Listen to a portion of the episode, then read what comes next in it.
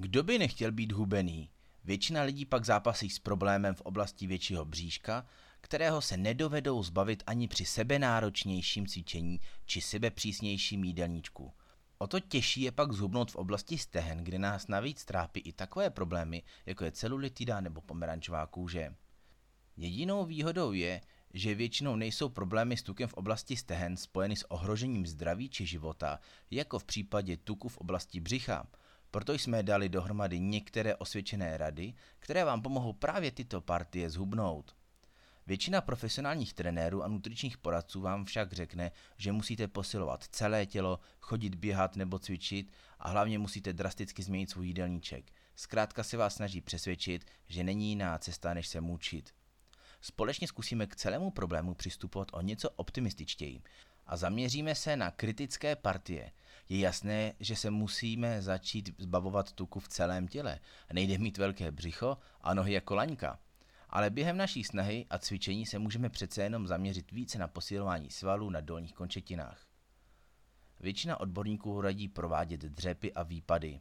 Tito odborníci jsou však hubení a nevědí, jaké trápení klouby a koleny můžeme v případě velkých stehen a pár kilo navíc mít. Pokud to však vaše kolena dovolí, tři série po deseti dřepech vám jen prospějou. Alternativou k dřepům je pak obyčejná chůze. V podstatě stačí, když si dopřejete třikrát týdně chůzi ostřejším tempem alespoň na 45 minut. V praxi ale není ani ta ostřejší chůze úplnou podmínkou, protože zde platí pravidlo, že pomalá chůze je lepší než žádná. Také zde platí úměrnost, takže čím rychleji a déle budete chodit, tím rychleji se zbavíte svého stehenního tuku.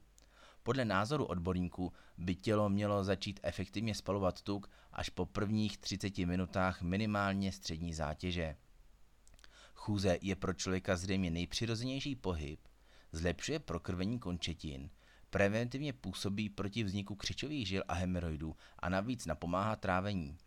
Na rozdíl od fitness center nehrozí při chůzi žádný zbrklý, nepřirozený a rotační pohyb, který by nám mohl velice rychle způsobit zranění. Právě ve fitness centrech bez odborného dohledu si můžete velice snadno špatným používáním nástroje způsobit zranění v podobě housera či vyhřezlé ploténky. I chůze má však svá pravidla. Během chůze byste se měli snažit tlačit ramena dolů a spíše dozadu, bradu pak vystečte mírně dopředu. Super věc je pak chůze do schodů která je na posílení stehen jako dělaná. Pozor si však dejte na opačný směr, protože chůze ze schodů je velice náročná na kolena, kterým neprospívají prudké dopady.